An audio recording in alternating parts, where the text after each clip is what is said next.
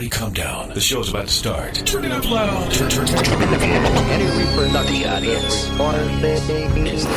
Dangers of the mind. Dangers Listen, of the mind. hear the difference. Right now, right now, right now, right now, right now, right now, Dangers of the mind. Dangers of the mind. My mind is playing tricks on my mind is playing tricks on me. No longer can fear be your friend. fear. What happens on earth stays on earth, and I can't take these feelings with me, so hopefully they disperse. The position of your mind determines the posture of your life. Dangers of the mind. The Dangers of the Mind podcast. The, the- the- the Dangers of the Mind podcast with Kristen Hopkins. What's up? What's up? What's up, guys? It's your girl, Kristen Hopkins, here for another Dangers of the Mind episode. If you are joining me for the very first time, just know you're in a safe space, a space where you can share the daily attacks that delay our progress, a space where we allow you to understand very practical social and emotional skills through resilient stories and practical life experiences in the field, a space to be vulnerable and growth at the same time. I'm so excited because today is a very special day for many reasons. We are breathing first and foremost, right? We are dominating daily attacks against our thought life, and we are becoming a better person every single day. Well, today I have with me someone that doesn't just talk the talk, but walks it as well. Samuel is an educator who believes that culturally responsive pedagogy is critical to addressing the issues of the opportunity and access gap. As someone who is a social justice oriented, he sees education as one of the most powerful mechanisms in breaking the cycles of mass incarceration and poverty that malign people of color in the United States.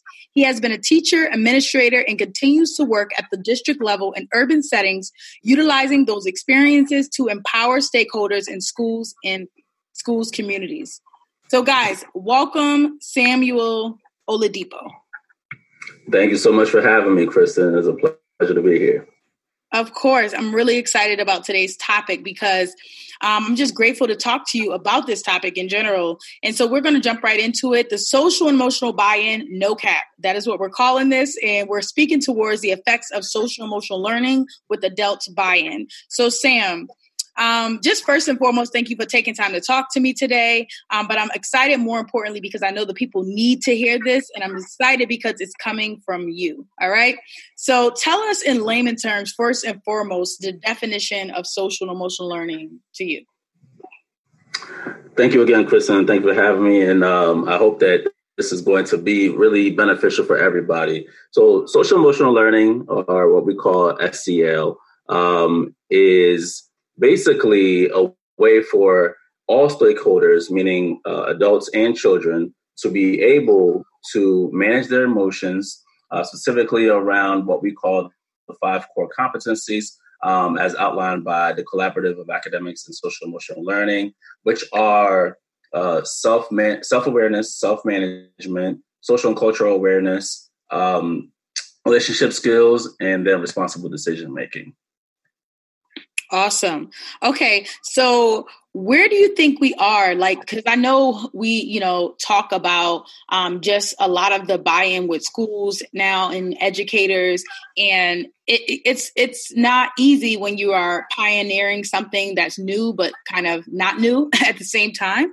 Um, so, can we t- can you talk to um, us specifically about the social emotional partnership with educators now, and like what you think their commitment is to it as of today? Yeah, that's a great question. So, where I would say first and foremost is that education is not really that different from um, other other avenues. So, you have medicine, you have um, politics, you have all these different uh, th- different sort of mechanisms mm-hmm. that operate together. Education is not, you know, absolved from all the different things that affect those other mechanisms as well. What I mean by that is that every everybody sort of operates on these hot button, you know, sort of topics or issues or like the new shiny toy, so to speak, that comes along, right? So you hear this a lot in sports, for instance, you know, with the NFL and the NBA and the way certain things happen, and everybody now tries to replicate and duplicate that. Well, education is no different, right? And so um, if you're thinking about social and emotional learning as a new thing, I like to say it's more of a nuanced thing, right? Meaning that it is becoming much more explicit and identified in the way that we actually operate so that SEL can live and breathe in education in general. And when I say in education, I'm talking about educating the entire student, the whole child, to speak, right?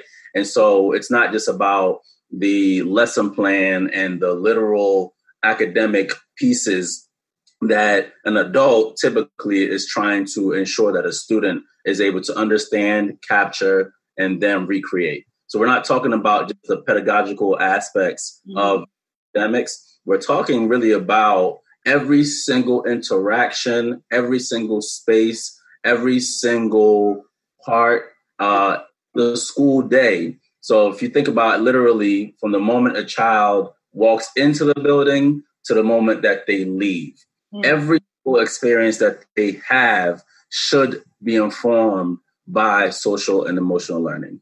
And so right now, educators feel like, for the most part, it's either something new that they don't understand and be, are being asked to do, or it's something that they are already been doing and already bought in and are doing well.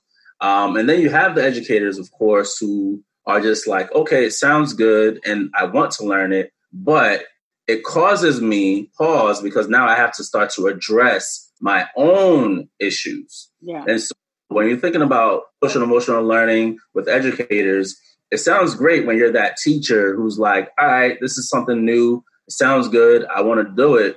But then when you start to realize that you have what's called an invisible backpack yourself, you mm-hmm. bring backpack with you yeah. as you come to work every day, as you're interacting with the adults in the building, as you're interacting with the students.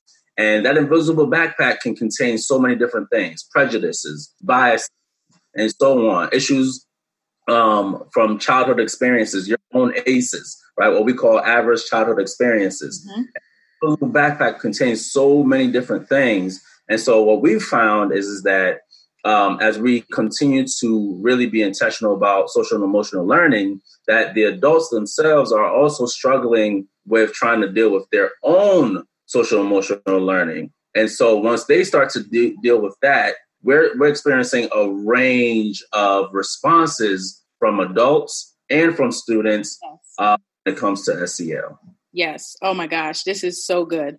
Um, thank you, Sam, for like breaking that down because it this is like all refers back to some of the dangers of the mind, like that our our teachers actually go through is fear and insecurity and brokenness and complacency. So as they're like figuring out their lives and their core values and things that they were not physically taught, you know, in school, um, as they're figuring those things out with our kids, it's it, it, it's a different environment, it's a different tone. So I, I wanted to just really highlight that because um, that's really what I believe, and I know we both see it on ground levels, you know, on different type of levels to be able to experience um, teachers that are, are are learning and teaching at the same exact time. So I think that is very important to highlight. Um, so, like, what do you feel is true buy-in? Uh, like, as you are looking at a teacher, any type of teacher, what do you think that looks like to you? What does that teacher look like to you? So, true buy-in um, when it comes to SEL is again something that the way that I, I like to uh, quantify it is that it is something that literally um, is part and parcel of the ethos, the fabric. Um, uh, everything that educators are doing, right? Or all adults, I should say, that stand in front of kids or that interact with kids on a day to day basis. And so true buy in means literally being able to, if you're just a classroom teacher, being able to look at your lessons, look at the uh, uh, the unit, look at the assessments, look at all these different things, um, and say, how can I ensure that those five core competencies are included in everything that I am about to stand in front of these students and be able to um, get them to try to understand. So whatever lesson that you're about to give them, right, across all subject matters. That's another thing is yeah. that that true buy-in really is something that adults uh, struggle with because they think that belongs in certain pockets. Mm. That belongs social workers and counselors and psychologists. Yeah. That does not, and maybe you know deans or you know director of culture and climate or behavior personnel or whatever the case may be.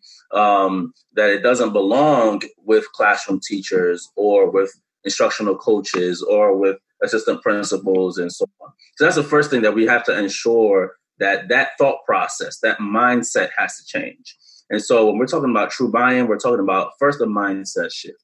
Second, we have to understand that as we're trying to now get that buy-in, folks need to understand that SEL is something that you're literally doing 24 hours a day, seven days a week, 365 days a year. Right. It's not that you just do here and there. It's not something that you only do in ELA or in math or in science. It's not something that you're just doing in that enrichment club after school program, mm-hmm. right? That you're just doing, you know, on the on the uh, field or on court or on the track.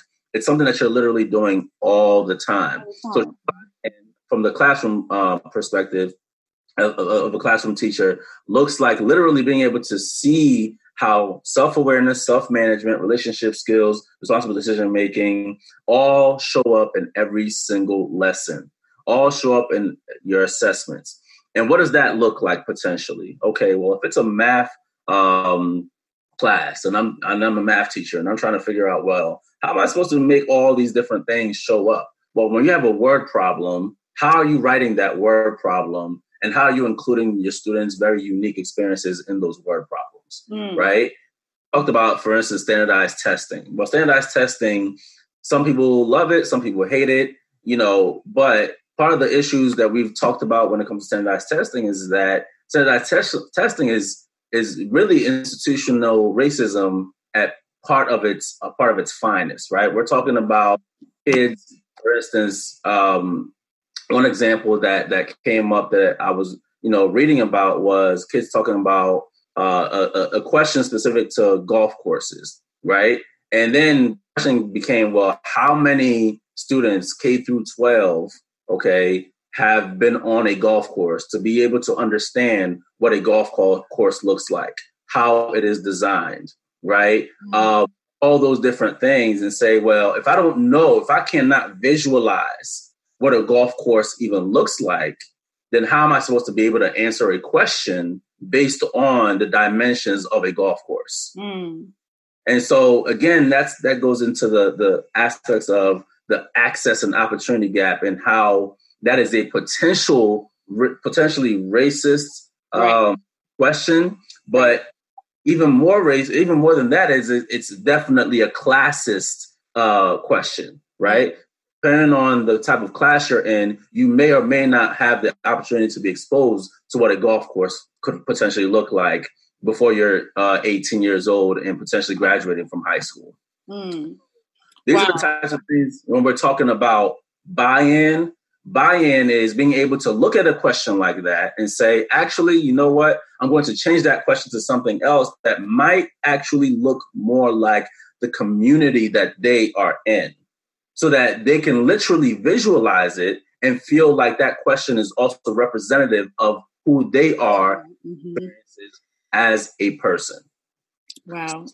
Buy in is that educator being able to say, again, I'm going to do the, uh, the little bit of extra work that I need to do to ensure that my students can access yes. this information. And by accessing it, we're not just talking about reading, we're talking about all the different aspects of learning and differentiation. We're talking about a Maslow's hierarchy of needs. We're talking about depths, depths of knowledge. We're talking about you know um, all the different uh, uh styles of learning, right?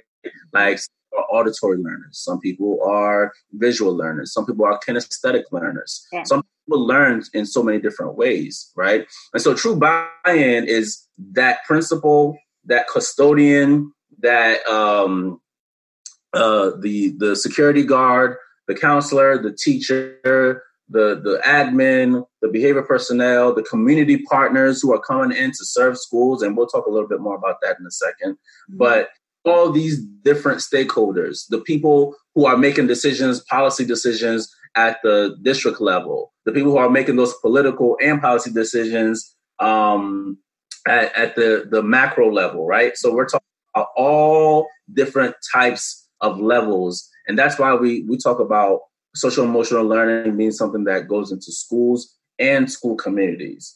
Um, and it's really important for us to understand how dynamic and how deep this has to go in order for real to occur.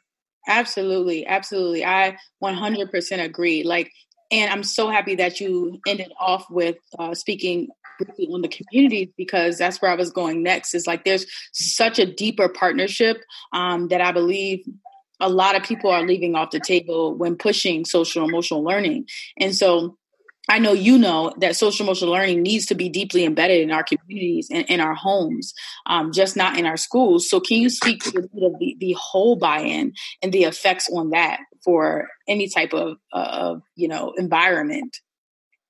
Absolutely, absolutely. Um, and so, from when we're talking about the whole buy-in, and, I, am going to just talk about community partners just for a 2nd mm-hmm. Important it is for those individuals who are community partners who come especially underserved communities, right? So we're talking about communities that typically are filled with students and uh, families of color. Um, and we're talking about typically uh, low social uh, social economic statuses, yep. or at least are working class to potentially lower class um, individuals um, and even people who are maybe transitioning, trying to get out of the working class and going into uh, the middle class. So we're talking about all different facets of it.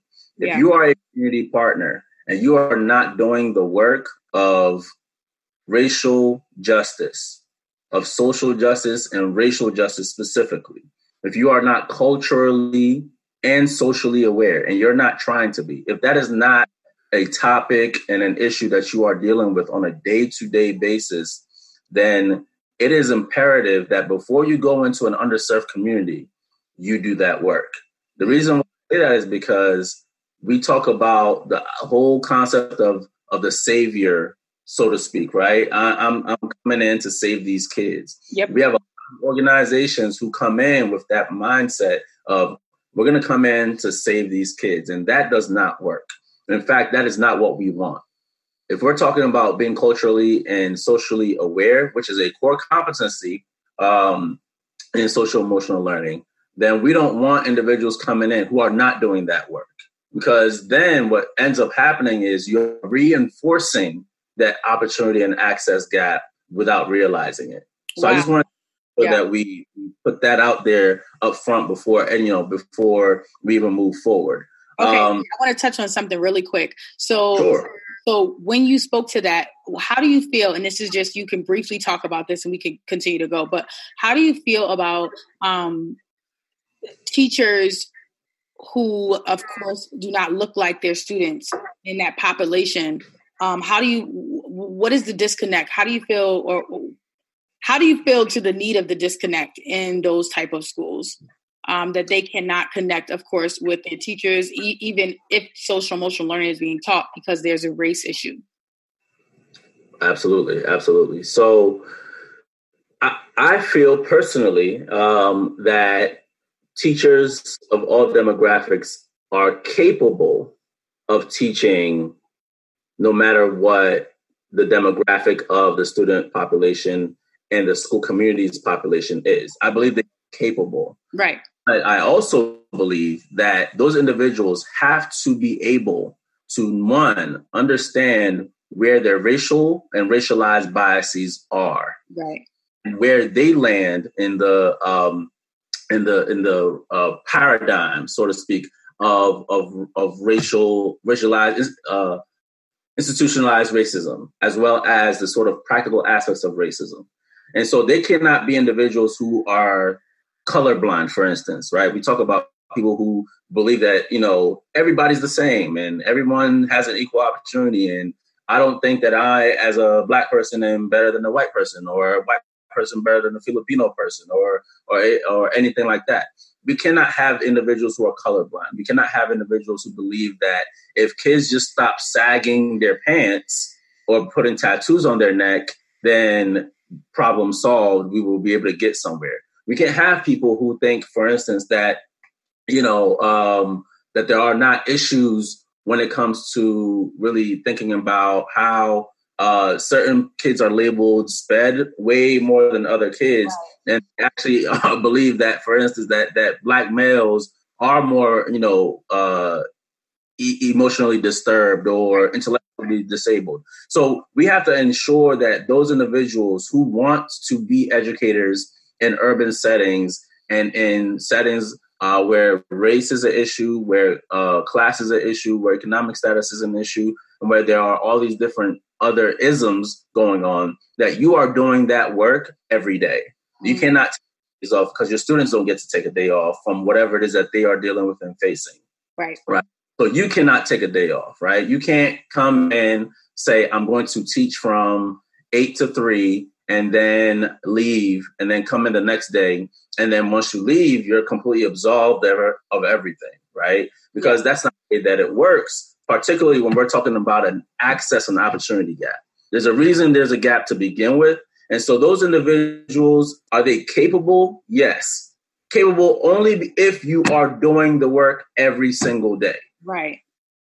Because you have to be able to connect with your students past what it is that's on some standardized test question. Awesome. Thank you. I just wanted you to speak to that because I believe that was really important.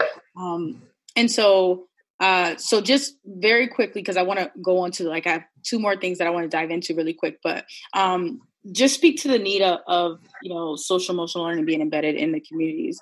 Um, I know we talked about community partners, um, but just in the community as far as um, politicians, you know, uh, community leaders, just just understanding the importance of it, parents, of, especially in the homes, um, understanding the importance of it, and, and really allowing it to be embedded into the, our communities even more. Absolutely, absolutely. So I'm going to go macro, uh, and then I'm going to go micro. Okay. So macro level, right? Uh, we're talking about literal policies that are being designed, that are being written, and are being enacted uh, on behalf of. And I want to be very clear on that. On behalf of.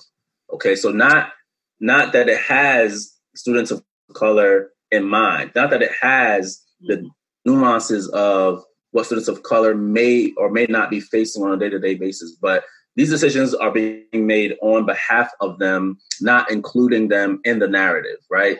So we have to be able to understand that with social and emotional learning, what that sounds or looks like in terms of total buy in is being able to say that, for instance, um, we're not going to have a full on dress code. Uh, okay, if we have a, a dress code or uh, a uniform policy that does not allow, without the mechanisms, you can have a, a dress code or uniform policy without the mechanisms to ensure every single person is able to afford right to one have multiple pairs of whatever it is that they need uh, in terms of that uniform, and then also be able to keep it clean. Mm-hmm so that students are not showing up or students don't say things like, well, my uniform was dirty, so I'm not coming to school. Right. Uh, if I know that I'm not going to be able to wash clothes because we wash clothes together one time every two weeks or whatever that might sound like in my in my um, in my household, then absolutely I'm not going to want to come to school because I don't want to come to school and be the kid with the dirty uniform. Right. But when people are writing policy, for instance, at the macro level, they may not be thinking about that. And that is not social and emotionally, culturally relevant. So again, when we're talking about being culturally aware, that's just one example of how we see inequities start to really flourish within the different demographics of uh, of schooling, of education.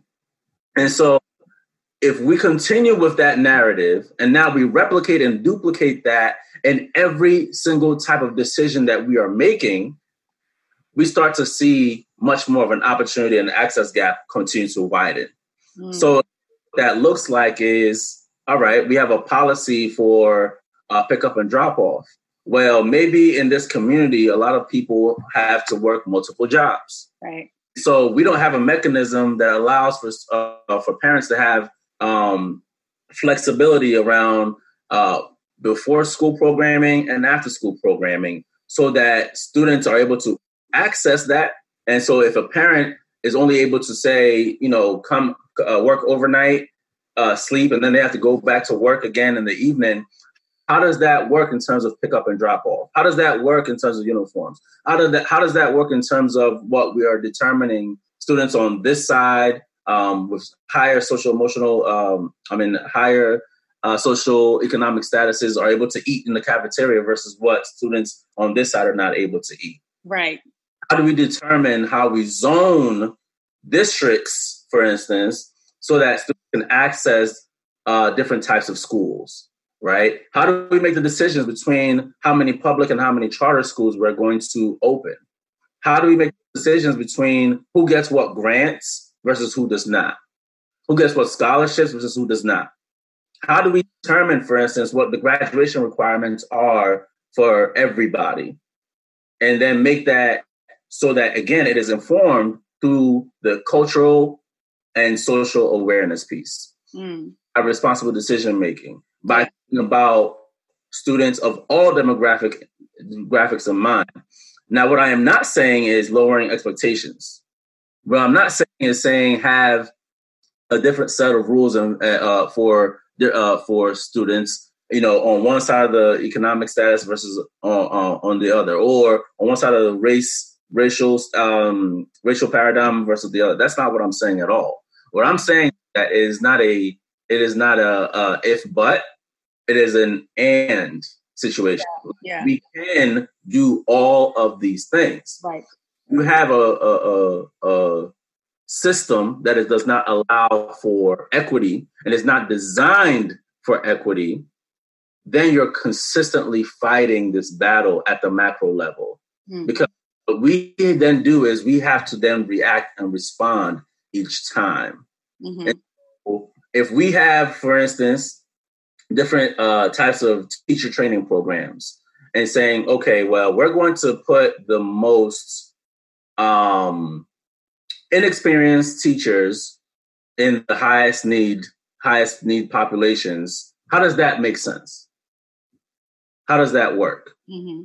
I say well young teachers you know or or uh, teacher training programs are innovative and they set up for innovation okay but are you ensuring that somebody who goes to school to mm-hmm. teach right. you know for uh, who gets into some program and does it for six to eight weeks or 12 weeks or whatever case may be during that time, are you ensuring that at every step of the way, they are informed in what social and cultural awareness is, yeah. and that they have that culturally responsive pedagogy in their mind at every step of the way? Because if you're not, if you're not, what you're actually doing again is reinforcing institutionalized racism. Because we know that teacher training programs are overwhelmingly filled with white people. Yeah. And so because of that, what you're doing is you you send white people to areas and say, okay, you've done this program for 12 weeks. Now let's go, go ahead and, and go save these kids. Mm-hmm. And might have, you know, really great ideas and ideologies, and they may really feel like, you know, this is something that they really want to do, but they are not equipped to do it. Yeah. Prepared no, to do it. They're not trained to do it. And oftentimes when they get to those areas, principals might say, well, this person is going to cost me forty thousand dollars uh, a year less than this person who is experienced. So obviously, I'm going to go with that because that extra forty, that extra thirty, extra ten thousand dollars is going to now allow me to be able to do other things within my budget. Mm-hmm. And so this is where we start to really kind of see how, when we're talking about buy-in and the effects of buy-in in our communities, all these different decisions that are made at different levels really start to ensure that the access and opportunity gap widens as opposed to closes. Right. And so we're talking about in our homes, for instance, we're saying, okay, in our homes, now we're talking about what school communities are. Now we're talking about what community partners are able to do. And now we're talking about parent engagement. Now we're talking about how we incorporate families into what social and cultural awareness is and what is happening in education in general, but also at the micro level, what's happening every day in the school building. Right, right. Exactly. How are we? Yes. So how are we actually doing that? And how do we how do we plan on doing that? How do we want to ensure that parents are very much involved? And so uh, that looks like a lot of different things. But again, it looks like okay, if are we are we going to say, well, we have a parent night, but we're not going to provide the um, child care. Mm-hmm. We're not provide a meal for those parents to eat or snacks for those parents to eat. We're not going to provide potentially multiple opportunities for parents to come. Versus saying it's only going to be Tuesday at 5 p.m. and then Tuesday at 5 p.m. at 5:30, nobody's there. And now we're like, oh, look, look, see, that's what we're talking about. This parent, these these parents of these kids never show up. But is that equitable? Is that was that designed with incorporated, including as many of the different nuances of what uh, uh, social social economic statuses and uh, uh, covers in that situation. So we have to think about how are we engaging parents? Are we doing um, uh, home visits? Are are parents aware of the different types of um, community partners are available? If we have uh, if we have situations where parents are working, not working, are we are we as a school community giving them the opportunity to be able to to learn? So, for instance, um, a school that I worked at at one time had a parent center where parents could come in. They could literally do everything from resume building. They could do everything from um, if they spoke multiple languages and English was not their first language, they could they were able to learn how to speak English better um, they were able to do just a, a bunch of different things. And by engaging parents in that authentic manner, right, now you're allowing those parents to, to both grow their skills, their repertoire, their reserves is being grown through the school and the school community. And now parent engagement does not continue to be such a such a huge issue. Mm. Right? But if we're not being intentional in that way, and we're not allowing and growing their skills, but then we say, well, we need you to come in because you're the parent. Well, those days are are gone, right? We we have to be able to do a little bit more for our parents, for our communities. How are we talking to the local business owners? Yeah. And then by extension, by extension, and this may not be the most popular thing that anybody's going to hear, but by extension, those local business owners are they going to be mm-hmm. brought into the school and school community? Exactly. Exactly. And I, I even want to add about the, the truancy. My, my father, a while ago, he told me about that there were truancy police that would come to kids' houses and knock on their doors and say, Hey, why aren't you in school? I think those things need to start back. I really do. I think that in our in our underserved communities that we need to hold our parents accountable, but we also need to support our parents because this is where we are. You know, this is exactly where we are, where there are there are lots of young um parents that that are having babies you know and they they need additional support it's sad to say but it's reality. And so if we can bring some of those things i don't even know what that how that looks on on the level on a district level on you know a central level but bringing those people to um bringing those people to understand like the need for it, you know, in the community and the support for our parents is, is really important too. Um, but I mean, everything you know you you said has been um, extremely, extremely um, just insightful, and, and and I know it's helpful to people that's listening right now. But even on the work that they can do and continue to do moving forward, I think it is really, really important um, the, in the depth that you you just took the time to, to talk to us today about. Um, I want to just wrap up because we have to have you back. Like we have to have you back. This is not not even a question because um, it's so much more information that we really need to dig into. Yes. Um, um, but I want to tell you to leave something with our listeners today. Like I what do you have to to leave because i know you have so much um, just insight on on social emotional learning but then also just the the, the you know the need for what this is actually going to do to shift our culture. Um, but what do you think um, is the most important thing you can leave with our listeners today? That's a great question.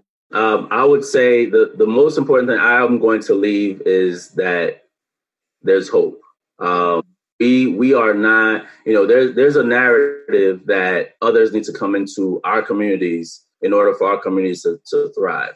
And what I would like to say is, is that we are the best agents for our communities. Yes. Um, we, we are the ones who can literally make sure that this thing starts to change and that it starts to turn and that as a, the more empowered we become the more we will be able to address all these issues and so uh, kristen you are doing a phenomenal job and i'm going to leave, leave with this is it dangers of the mind or dangers of the time now i'll let you marinate mm. that question a little bit um, as i look forward to the next time and maybe we can flesh out that question a little bit Absolutely. Wow. I love it. Dangers of the mind or dangers of the time. Woo! That's powerful. Okay, listen, guys. So I'm excited. Um, I'm revved up right now. Sam got me over here revved up. You know, I want to go write a book just from listening to everything we just talked about. Um, so tune in next week uh, and follow us on Dangers of the Mind on um, every platform. Uh, if you would like to get in touch with Sam, um, I'll probably try to see if we can put his information uh, in the actual title uh, on the episode. Um, so thanks again, Sam, for your time. And um, you guys have to remember to walk uh, in purpose and live on purpose. Thank you so much. All right. Thank you so much, Kristen. I appreciate it. The Dangers of the Mind podcast. The, the, the, the Dangers of the Mind podcast with Kristen Hopkins.